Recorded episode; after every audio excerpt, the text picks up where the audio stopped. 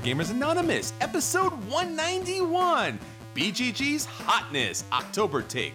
We'd like to thank all of our Patreon backers for helping us bring you a brand new episode.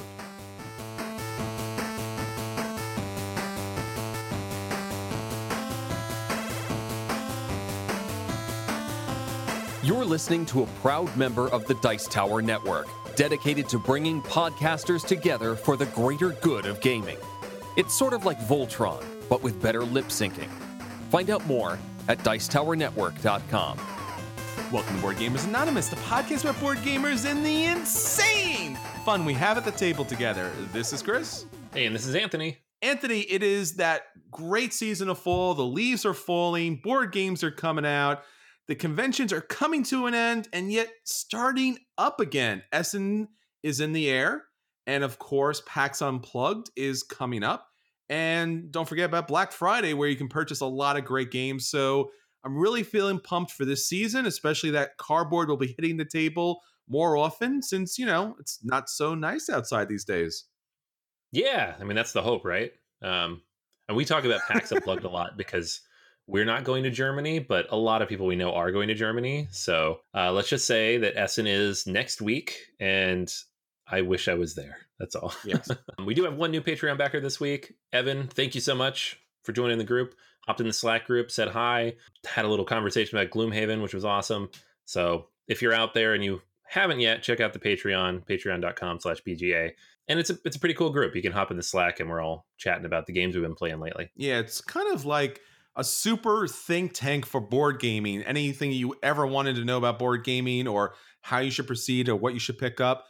Great, great group. And we really want everyone to join. So don't forget patreon.com backslash BGA. Join us there, join our Slack group, and get some brand new episodes just for you. All right, Anthony. So that's part of what's going on with BGA, but we got something else going on with BGA that we want everyone to know about and we want everyone to participate in. So what's coming up? All right. So I mentioned this last week. I mentioned it the week before, but I'm going to mention it again because I know how many people listen to this podcast and I know how many people have entered the contest. And come on, guys. Come on. Uh oh, you're in trouble with Anthony. Yeah. we are running a contest right now. And what we're asking you guys to do is give us your list of your top 20 or 10 or 30 or whatever it is games. There is a link in the description of this podcast or pinned to the top of the Facebook page or at the top of the website, boardgamersanonymous.com. Uh, click on any of those links and you'll be taken to a, a form. All you have to do is paste in your favorite games. I'll take care of the rest. I'm putting in the spreadsheet. I'll organize it. You don't have to number them or anything. Just throw them in there, whatever number of games you want to put in there, uh, up to 20, and we will get you into that contest. And the way it'll work is we're going to have our listener top 20, 30, whatever it is. And this is how we're going to figure out what it is. But at the same time, the person who wins this contest, which will be drawn at random, is going to be able to pick one of the games from that listener top list to be sent. So at this point, you know, there's no reason not to do it. There's, you know, it takes five minutes and you get a pretty good chance of getting a free game out of it. Um, and who knows, we might we might pick two winners out of there, uh, depending on how many people enter. So hop on over there. We're doing it till the end of October. So you're going to hear this announcement next week too. And then hopefully, you know, we'll get a good number of people hop in there and let us know what their favorite games are. We've had a lot of good entries so far, and uh, we, we definitely want as many of you out there as we can to enter uh, the contest this year. But Anthony, what are the odds that someone listening to this podcast actually likes board games and wants a free one? Come on, man. Yeah, right. I think we're safe to say all of you should do this. But seriously, yeah, just let us know what your favorite games are. And I think it'll be pretty fun. We want like a good representative list of, you know, we know what our favorite games are, and we would like to know what yours are. This is not a list we've been able to put together before, and uh, we're hoping to be able to have a an interesting list. It's kind of a good cross section of everybody out there uh, here before the end of the year. Absolutely. It's the right time of year. Voting is coming up, not just in America, but around the world. All different countries are voting. We want you to vote. We want to hear your voice. We want your games to be part of the greater BGA collection. So please let us know. All right, Anthony. So that's what's going on with BGA. What's going on with our listeners, man? What is our question of the week? Question of the week is one of our most engaged questions to date. Uh, we had over 50 responses. So thank you, everybody who hopped on Facebook or Twitter and answered the question What game do you love? But find it very hard to get to the table regularly. I'm in marketing, so this was very much like a pain point question. It's like, is it, it triggered a lot of people of like, ah, this is the game I want to play, and no one will play it with me. Um, so we got a lot of good responses. I can only read a few, but you know, I think there were some commonalities across here. El Grande popped up a lot, so I'll read Evan's response. El Grande because I typically play games two player with my wife, and this game needs a minimum of three players, but even more is better. Love this game for its simplistic but strategic gameplay. A couple other people mentioned it, and they can't get at the table because it's old. So similar issue. Uh, Cult of the New out there. Eclipse, that one popped up a lot. Casey said the table needs to be as large as the Galactic Orthont yeah, it takes up a ton of space. So that's a problem. We had Twilight Imperium 4 showed up, I think, three or four times, which, of course, because the thing is, you know, six to eight hours long. We have several people mentioned older games, games like Go or chess or um, Risk, games that typically, you know, us as hobby gamers don't want to play as much. And it makes sense. I have the same issue with Scrabble. I can't get anybody to play that with me. So I understand that one. Three Kingdoms Redux. This is a, three player only game and it takes up to three hours. So I think anytime you have a game that's only this many players, takes this long, that's an issue. Um, Martin mentioned Game of Thrones, the board game second edition. Takes weeks to plan and schedule this game because it takes over five hours to play. So similar to Twilight Imperium. Lots and lots of games that were too long, I think, was a common theme. For me, I picked two that were uh, chronically hard for me to get to the table. Both of them are in my top 10. Um, the first is War of the Ring because it is long and two player only. And so I tend not to have just like a one on one gaming time that is four or five hours long. So that's a tough one to get to the table. And then the second one is Spyrium because I, I don't know what it is about Spyrium. Nobody wants to play it, but it's one of my favorite games. So I think it's because it's a cheap little box with the pasted on theme and it just doesn't look like anything. But uh, it is a tough one to get out. Yeah, I would, I would have to say the campaign games always scare people away making that initial commitment. So Arcadia Quest, despite having practically, not all, but practically all of the expansions, still can't get someone down to the table to kind of play through the full system again. And that really bums me out. I guess the other one would have to be any of the current or I guess recent past flight system games. So your X-wing miniatures, your Star Trek Attack Wing, your D&D Attack Wing, those games kind of scare people away a little bit and as you mentioned, they typically are like 2 3 player games. You have to have table space and you know, it's something that takes a little bit of preparation in advance and sometimes you don't really have the scheduling for that. Yeah, definitely. Yeah, I think a lot of these games are scheduling or time or scope or player count there's a lot of reasons why certain games don't hit the table, but you know, I think we're all in the same boat if if uh, the responses to this question are anything to go by. Yeah, it's strange. You think once you grow up and you become adults and you have your own schedule and technology, getting these games and getting these people together would be easy. And it's quite the opposite. It's a game in itself. All right, Anthony. So that's the trials and tribulations of our listeners and of us, of course, trying to get those great games to the table. I'm sure there's other great games we want to get to the table coming up. So, what's your acquisition disorder for this week? All right. This is Spirit Island Jagged Earth. This is a Kickstarter for uh, the Spirit Island expansion that actually hits Kickstarter tomorrow when we're recording this, but probably a day or two ago when you listen to this. And it is exactly what it sounds like. It's a bunch more content for Spirit Island. There's not a ton of information up yet. I don't think they have it posted on BGG yet. So, I am pulling from a preview that Jenny Stevens did on her blog. That's what Jenny said, uh, where she lists out all the new stuff that's coming in this expansion because she got a chance to preview it. It lists eight new spirits, which is insane. It's like almost doubling the number of spirits available um, with the extra stuff already there. Aspect cards that change all the innate powers of the basic core spirits from the original game. 30 new events, 50 new powers, two new adversaries, which is fun. Some new scenarios, new fear cards, new boards, uh, which actually makes it a six player game now. I'm not sure what I think about that. Wow. that's an option apparently. Some new higher quality tokens, which is awesome because probably the one issue I have with the original game is the print quality on some of the stuff is not amazing. And there's even more stuff. So you have larger islands, archipelagos, uh, new types of tokens on the board. Just so much content jammed into this expansion. And this was already a game with a lot of content. It's an $80 game with an existing expansion plus promos. So I haven't gotten through all of it. And it's one of those expansions where I know I'm going to back this, even though I don't know when I'll actually get around to playing all the new stuff. But it sounds really cool. So Spirit Island, my top game from 2017, my favorite uh, co-op game, period, and uh, more content coming. So absolutely had to make the list this week.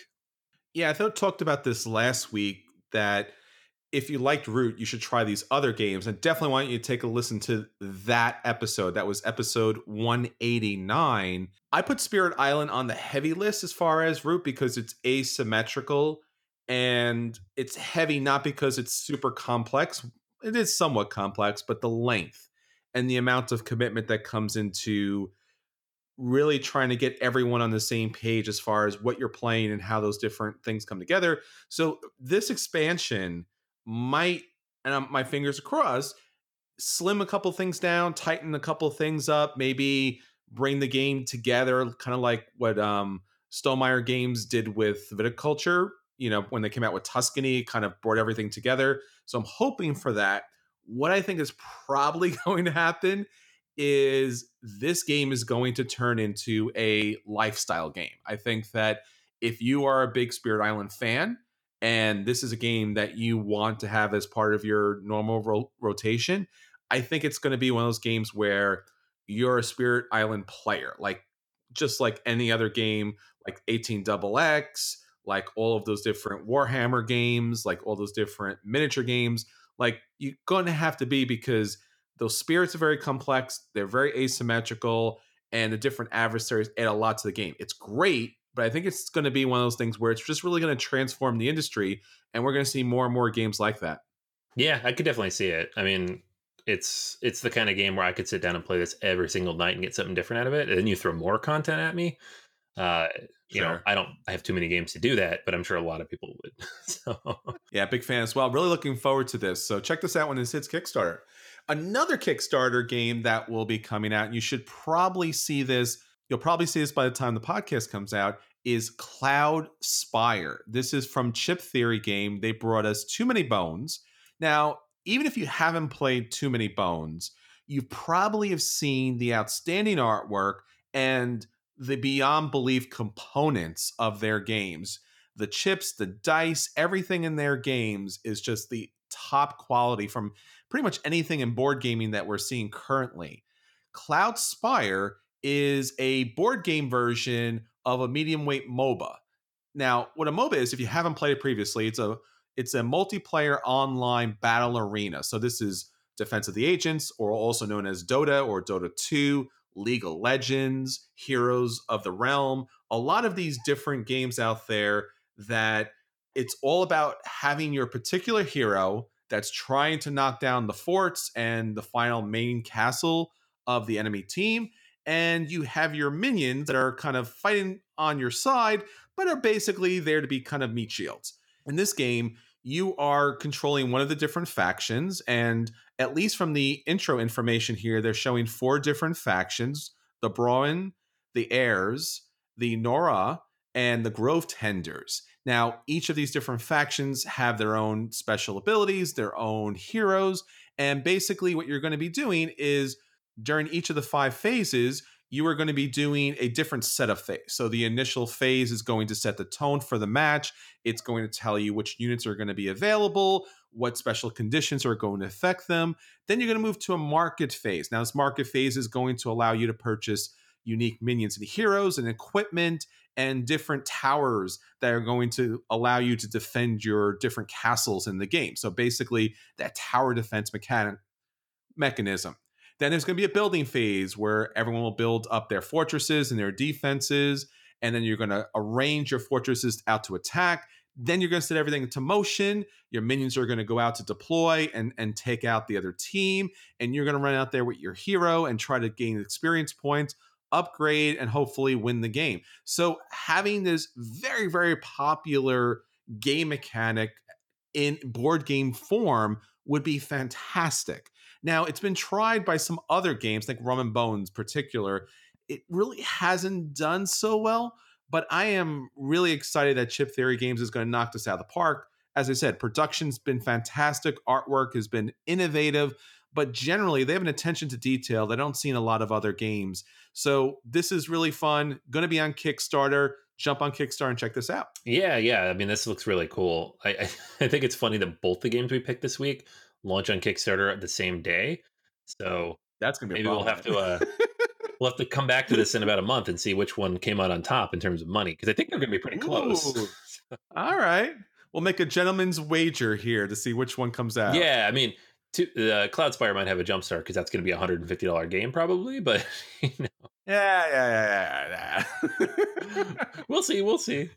All right, Anthony. So that's our acquisition disorders. All right, so for our at the table this week, we're going to talk about those games that you should run out and buy, those games that you should play when they hit the table, those games you should dodge and avoid at all costs, and those games are absolutely positively worth a burn and you should avoid them at all costs. So, Anthony, what did you get to the table this week? All right, I got a chance to play Between Two Castles of Mad King Ludwig. This is a mashup of Between Two Cities and the Castles of Mad King Ludwig. And this particular game is designed by Ben Rosset and Matthew O'Malley. And we knew they were working on a castle version of Between Two Cities. And I guess at some point they thought, hey, let's throw the Mad King Ludwig uh, license on top of it. So you have the the game being, I think, directly published by Stonemaier, but also distributed by Bezier. I'm not really sure how that works, but both their names are on the box.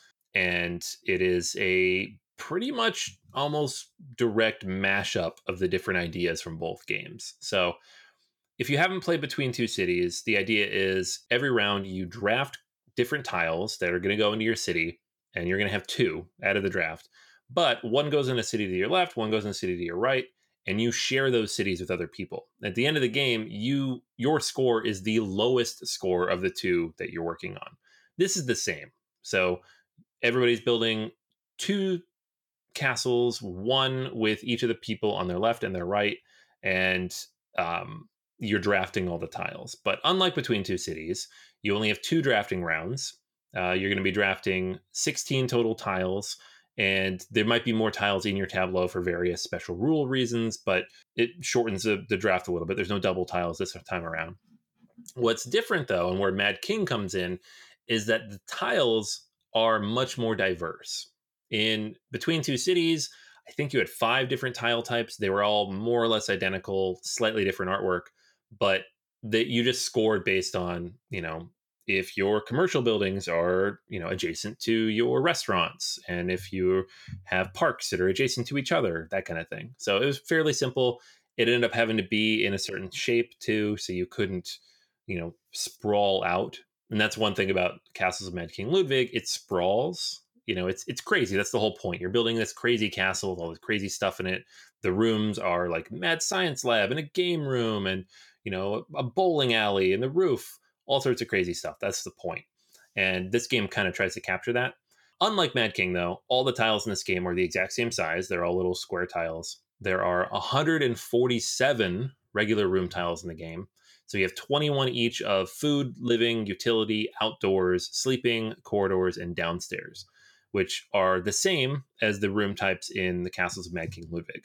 So a lot of similarities here in terms of how you know the different iconography and the types of rooms that you're going to be working with. Mechanically, it's very much between two cities, but thematically, it pulls a lot from Mad King. The main other differences are the way everything scores, right? So unlike between two cities where you had five scoring mechanisms here you have a whole bunch of different ways things can interact with each other you have um, a symbol on each of your tiles corresponding to the room type. Then you also have one of four furnishing types. That's another symbol on there. And that might be something other things refer to. There are specialty room tiles, fountains, ground foyers, towers. You can put uh, outdoor tiles in there. The all these different things have many different ways you can score. So one might say, get one point for every food thing that's directly above or below you. Get two points for every fountain within one space of you. That kind of stuff, right? And there's a lot of that. So you have to keep track of a lot of it. The draft becomes very important. The first time or two you play it, it almost feels random because there's so many different ways you can score. But as you play it, it starts to come together and you can kind of see what you should be doing.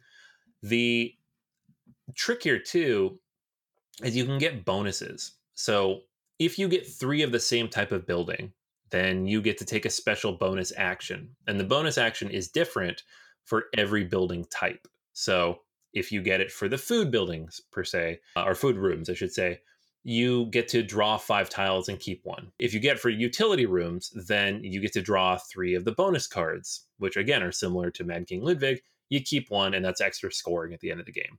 And so there are different options of these for all seven room types. So lots of things to keep track of. And then if you get five of any of those types, you get to just take one of the specialty tiles from the main, you know, segment in the middle of the board. So you go around and you do this. When you start out drafting, it's nine tiles in hand. You're going to pick two every time, and then you reverse order and do it all again in the reverse, op, you know, direction. And in the end, you're going to have somewhere between 17 and 20, 25 tiles in front of you in some crazy order. Uh, and that's your castle. And then you score it on this ridiculous, crazy score sheet because you really have to write down the score for every single tile. like you can't, you can't really add it up in your head. Um, if you do, you're probably going to get it wrong. There's just every tile is a little bit different. Keeping track of it all is a little bit tougher. Uh, there's a lot going on. So kind of similar to Mad King in that way. You look at the two scores in front of you. You pick your lowest, and who you see who has the highest low score, and that's the winner of the game. Uh, similar to Between Two Cities, so it is similar to both games in a lot of ways, unique in its own way somehow. You know, like you hear all that and it sounds familiar, but it feels different. It's not the same feeling you get from playing Between Two Cities, which is a very short, accessible game. Between Two Cities is almost a gateway game that you can bring out and it plays up to seven and you can get it done in 15 or 20 minutes. Very easy to teach and it's just done, right? Uh, Mad King Ludwig, on the other hand, is a game that should take 90 minutes, frequently takes two to three hours because of the, uh, the, the auction mechanism in there. And while the tableau building is fun, the other parts can bog it down a little bit. Um, it's definitely not a gateway game. This one sits in the middle, I feel. Um, our first play was a little over an hour. Uh, subsequent plays were 30 to 45 minutes. Um, once I feel like once everybody knows all the tiles roughly, it could fly pretty quickly. But you always have kind of the discussion element of the game, right? It's very social. Uh, between two cities, there's not a lot of discussion to be had. You're like, I have a restaurant. Boom, we're going to put it here or here. In this game, it's like, well, I mean, now that we've picked these two tiles, you want to put it here, you want to put it here, we want to build towards this, we have to get this bonus, we're going to do this. What tile did you put on that other city or that other castle? Oh, maybe we want that over here instead. That part of the game lasts a little bit longer. I think that's where all the extra time comes in. And I like it. I like that a lot. I mean, it makes it a much more engaging, uh, it makes more there's just a lot more to do and discuss in this game than there was in you know either of those other two games to be honest. I think it's a perfect fit somehow. I don't know like when i first heard of this it felt like a just kind of slapping the mad king name on there but i think it really changes the between two cities formula. It makes it more engaging it makes it more interesting it makes it more more of a game you know? Whereas between two cities was a gateway that it's i bring it with me pretty frequently but I'm not like psyched to play it. It's just easy to teach and bring new players in on. This game I'm excited to play. So I think be- between two castles of Mad King Ludwig is definitely a game worth checking out. I think if you have either of the other two games, this game sits in a different space and it is worth picking up. If you want a, a good tableau builder, a little bit of drafting in there, and plays up to seven, which a seven player game in under an hour, I can think of three. And so this is now a, a new entry into that category. Um, well worth a buy if you're looking for that type of game. Yeah, this is really surprising to see that it incorporates so many of the mechanics, as you mentioned, and it wasn't just kind of a reskin of the game, which honestly desperately needed a reskin. Still a very good game, and it's surprising to see that for you, even if you own both of the other games, you would still purchase this outright. I think so, yeah. And like I'll be honest, like I don't like the castles of Mad King Ludwig. It's I'm not a fan of the game. It drags on too much. It's not very I don't know. It's just not a whole lot of fun for me. But other people at the table who do like that and also like between two cities, you know, they indicated this totally sits outside of both of those. And I it was interesting. It is between two cities, but more complicated, but I think there's room for that. Yeah, I think my review of the palaces of Mad King Ludwig was kind of in the same space that the game earned its own slot, which was good. But another way, the people who have already played the Castles of Mad King Ludwig felt like they already had that experience. So it was a little hard to get them to the table. So maybe this kind of like parks itself right in the middle of the two. People who've already played between two cities might feel like, hey, I've already played that. Some of the mechanics here. So I don't know. I'm not sure if this is going to have a lot of time on my table. Did people want to play this game again and again? Yeah, yeah, definitely. It was we played it twice the first night, and then you know they asked me to bring it back. It was a little bit tougher of a sell. I think the only reason it was easy to get to the table that first time is that one of the players had pre-ordered it, so they were uh-huh. excited too, and they're like, "Oh, two people are excited," and that's usually a good combination to get people to sit down. The thing I think that this game's going to be good for, though, is again that high player count. Most games that say sure. they have a high player count don't do it. It's not worth it. This game, the game is no longer if you play with three than if you play with seven because you're drafting and it's all simultaneous. So the game works well at those higher player counts and you get a meaty experience. So it's similar to like a Seven Wonders in mm. that you can play with a whole bunch of people. It doesn't drag longer. It's still only an hour. And then, you know, let's say you have six or seven and you're waiting for two people to show up. This game's not going to kill your night. Um, or you're not stuck playing a party game. so sure. I think that's the reason I'll keep lugging it with me. And that's the reason I always have Between Two Cities in my bag. Uh, I think the most important thing is people, hopefully, they don't look at the box and say, oh, another Mad King game. It's really more of a Between Two Cities game with a Mad King theme. Okay. All right. Well, speaking about games that play a large player count, I was able to get Welcome to to the table. Welcome to your perfect home, pretty much. Now, Welcome to is kind of a roll and write game, but there's actually no rolling in the game. The game comes with a large pad in which technically you can play with up to 100 people. Imagine that. Because each sheet is going to be the individual player board. Now, you probably played Qwixx before or a lot of those other roll and write games, and there's not too much different here. There's a little more complex. So, as I said, instead of rolling dice, what you're going to be doing is flipping cards over. In the game itself, the cards have two sides, and on each of the sides, they're going to have a number, which is going to be an address number that you're going to add to your neighborhood. There's going to be three streets. You're going to be adding address numbers there. But once you put an address number down, you're stuck placing numbers in ascending values. So if you place down a 10, everything then lower than a 10 has to go to the left. Everything higher than a 10 goes to the right. So three streets you're going to be manipulating throughout the game to add these numbers and along with the, the, cards that flip over the numbers, they're also going to flip over special abilities. Now, this game has this 1950s suburbia theme where everything is kind of rosy and bright, kind of like after World War II, where the expansion was happening out there into the suburbs area.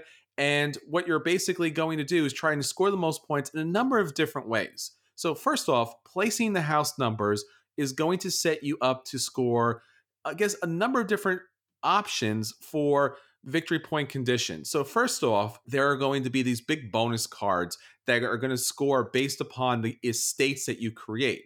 So, as the game is going on and you're placing those numbers down, you're going to have the opportunity to take the white fence or surveyor special ability and create estates. So, estates are basically numbers of houses that have been kind of like cordoned off by different fences. So, if you make, let's say, two estates of five, then maybe you're in a situation to score one of the victory point cards. If you do first, you're going to score the maximum points. If you do it second, then you'll score some points. And basically, you're going to have three opportunities to do so. Three cards come out in the game. There are some advanced cards, but basically, they're all the same. In addition to that, you're going to score points in a number of other ways, and the player sheet is going to have the different victory conditions on the bottom of the sheet. So scoring those final objective cards are going to score you points. There's also landscape cards that are going to come out in the game. So when you place a number down on a street, you'll have an opportunity to cross off one of those different spots. That's going to score you points. There's also pool cards in this game. Now, by picking the pool manufacturer's special ability, and all of these special abilities are not required, they're optional. But if you place the number in a particular house that has a pool in the backyard, you can cross off one of the pool spots. Those are going to score you victory points in the game. Basically, there's a lot of ways to score victory points in the game. Not to mention the real estate agent. This is another special value card that's going to allow you to add a multiplier to the states that you create. So you can have estates for one all the way up to six. And if you're able to get a multiplier on there and create estates that match that, it's going to score you a lot of points throughout the game. Now, they placing those numbers are challenging and the game gives you some opportunities to kind of mitigate that challenge. So there's the temp agency that's going to allow you to adjust the number of the house at least down to 2 or up to 2 so you can really manipulate the number and you can go much higher. So the cards go up to 15, but you could actually have a 17 in the game. In addition to that, there's the red mail mailbox, or also known as the BIS. The BIS is going to allow you to place the same number back to back with another house. Now, when you place a fence, it can't split these because you might have 7A and 7B. It's got to stay in the same state, but it's not too much of a problem. If you do that too much, you're going to lose victory points in the game. And if you can't place a number at all, that's going to eventually add up to negative points in the game as well. So at the end of the game, once someone has filled up all of their numbers in their neighborhood, then you're going to count up your points, do your multiplication minus those negative points, and finally come to a victor the theme in this game is kind of fun. The artwork is very light and, whimsical. You know, it, it plays, as I said, technically up to 100 people. And basically, having a game that can play any number of people at the table is a great time. Not having those dice is a give or take kind of situation. Some people miss those as far as like rolling the dice and getting that kind of adrenaline thrill. Other people like the kind of the AP challenge of like, well, how many numbers are in the deck? and how many can I play and what's the opportunity for those things to come out. So there might be a little AP in the game, but there really shouldn't be. So welcome to Gets a Play for me. It doesn't get a buy just because it wasn't asked back to the table as much as I would like it to, where other roll rights, because they are faster and because they have a little bit of that press your luck mechanic there, it was brought back to the table more and more. Yeah, this is a great game. This is my, I mean, I love roll and writes, uh, probably more than the average gamer, but um, this is at the top of my list right now. I think it's, it's the most enjoyable one I've played in the last year or two. All right. So that's our games that are in our table this week. Now it's on to our feature review. So for our feature review this week, Anthony is going to look into his magical, mystical hotness list and let you know why these games have magically appeared and now are pressing themselves onto your acquisition disorders. Anthony, enlighten us. Why have these games hit BGG's hotness list?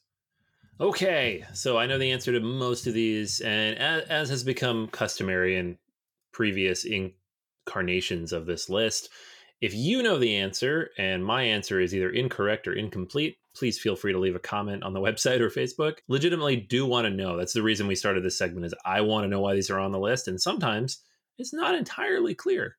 but most of the time it is if you dig a little bit. So, first on the list, or actually, let's start at the bottom because that's more interesting. Number 15 on the list, Blackout Hong Kong. So, I know why this is on the list because we talked about it last week, right? That's it? Yeah, that's pretty much it. I mean, we are the movers and shakers. We are the tastemakers, my friend. That's that's all it took. Uh, it's a new Alexander Pfister game. It comes out next week at Essen, so of course it's on this list. Top of my list, I think, for Essen, along with a few other games up here. Uh, number 14 is Endeavor Age of Sail. This is the new edition of Endeavor that just released, got to Kickstarter backers' hands in the last couple weeks. I actually got a chance to play the new edition just last week, and uh, hopefully get a chance to play with some of the new stuff they've added in as well in the expansions. Um, but that's why that's one up here. Number 13 is Teotihuacan, City of Gods. This is a brand new game that is launching next week fantastic. Had a chance to play this back at Origins. Really, really excited to get my hands on this one. Simone Luciani, the guys behind Tzolk'in, the Mayan calendar. It's going to be awesome. It's going to be really good. Definitely worth checking out. Moving up the list here, we have Coimbra. Coimbra finally hit mass distribution. So I've seen it at my game store, at a couple other local game stores. Other copies have been hitting the table. So that's why this is one jumping up the list right now. It is getting into more hands. Good game, worth playing. Mm, Wildlands, next one up. Wildlands is the first miniatures game from Martin Wallace. So uh, this game is releasing right around now. I don't know if it's hit any stores just yet, but uh, there are some copies floating around in the wild and should be some copies at Essen as well. And it's Martin Wallace and it's miniatures and the artwork is fantastic. Uh, this one coming from Osprey Games. So I think that's all the reasons you need for this one to be jumping up there. Terraforming Mars has a, a couple of new things coming out. The app launches either this week or next week, uh, depending on which rumor slash tweet you read. And then the uh, newest expansion is releasing at Essen as well. That's the Colonies expansion, um, which is, for me at least, the expansion I've most looked forward to. So I'm excited to get that probably at PAX. I don't think we're going to get it before that. Uh, Spirit Island. This one is up here because of Jagged Earth, which I just talked about about 25 minutes ago. So wow, we are that good. We just talked about it and hit the list. Man, woo, hot right? baby, hot. it's not even on here as I'm looking. I just know it's going to be there. Um, uh, Root is up here as well. Root is, of course, a fantastic game. So I don't think anything special is happening there other than the fact that it is sold out everywhere and everybody's excited to play it. Not to mention, we just talked about it two episodes ago, too. Oh, that's right. How did I forget that? Woo, here we go. Um, so hot. Here's one where I feel like our mental vibes got it on the list because this this is my most anticipated game of whenever it comes out because I don't know when it's coming out, but that's on Mars. This is the new Vital Lacerda game. Ian O'Toole artwork, Eagle Gryphon Games. Going to have a big old Kickstarter at some point. Um, I don't believe it's coming up just yet, but people are talking about it. Should be on Kickstarter pretty soon, and there are demos presumably being set up at Essen so this one's jumping up the list as well. Well earned. Um, next up is Gloomhaven. Why is Gloomhaven here? Uh, it's just it's Gloomhaven, you guys. Um, I think the expansion for this as well. I don't know if they're selling it at Essen. It's been like depends on what you read, but it is definitely going to be there to play uh, the expansion for this one. So, not that that's a reason it needs to be up on this list. It's Gloomhaven. Another game that we got on the list, Cloudspire. Good job. Hot, baby, hot. So Cloudspire, the new game from uh, the guys behind Too Many Bones, that one is on Kickstarter right now as you are listening to this. Underwater Cities, next one on there. This is the new game from Vladimir Suchý.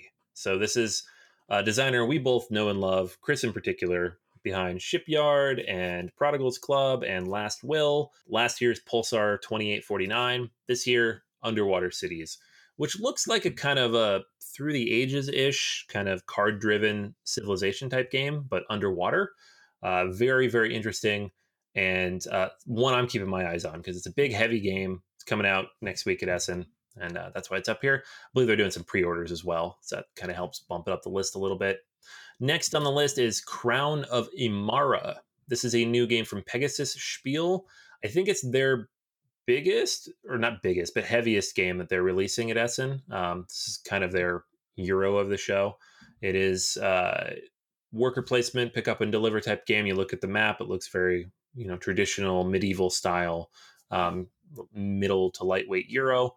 Uh, don't know a whole ton about it other than that, but it is releasing next week, so I guess we'll hear um, a little bit more about it as people get their hands on it. And uh, next up, number two, Black Skull Island. So this is the one where if you know why it's here, let me know because I have no idea. like I spent a good few minutes looking and trying to figure this out. It has exactly one thread on the forums, just somebody asking for the rules. And I'm sure there's a very good reason that it's here, whether it's an ad that's up somewhere or a controversy on another forum. I don't know. But here you go. This game is releasing at Essen. It is a uh, party game about pirates. So uh, I I look forward to somebody telling me why it's here. And then finally, the number one game on the BGG hotness as of the week before Essen is Dice Settlers. This is another game that just got out to backers from the Kickstarter. It is designed by David Turczi, who has done a whole bunch of great stuff that I love. Um, he worked on Anachrony, he worked on Petrichor, which I talked about recently, has a few other bunch of other stuff coming out soon. Uh, he has some fantastic designs as well as some very unique takes on the solo side of things. This is a dice driven uh, kind of exploration territory building type of game. So you'd be using your dice to build up your tableau and explore and settle this land that you're building out. So I had a chance to kind of do a quick preview of this back at Origins. Haven't got a chance to play it yet, but it is trickling out, and I'm excited to see how he kind of interprets the 4X um, category in a midweight that's only supposed to take an hour. So there's been a lot of these like one hour 4X games lately. Some of them work, some of them don't. So I want to see how this one works. So there you have it. All 15 games at the top of the BGG hotness as of middle of October. Well, Anthony, it seems your cardboard Ouija board has done it once again, my friend. We've done it. We're going to get people asking us to talk about their games just to get on this list. That's what we do. In real time, games are burning up from this podcast. It's not even out yet. All right, so that's everything for this week. Until next time, this is Chris. And this is Anthony. And we'll save you all a seat at the table.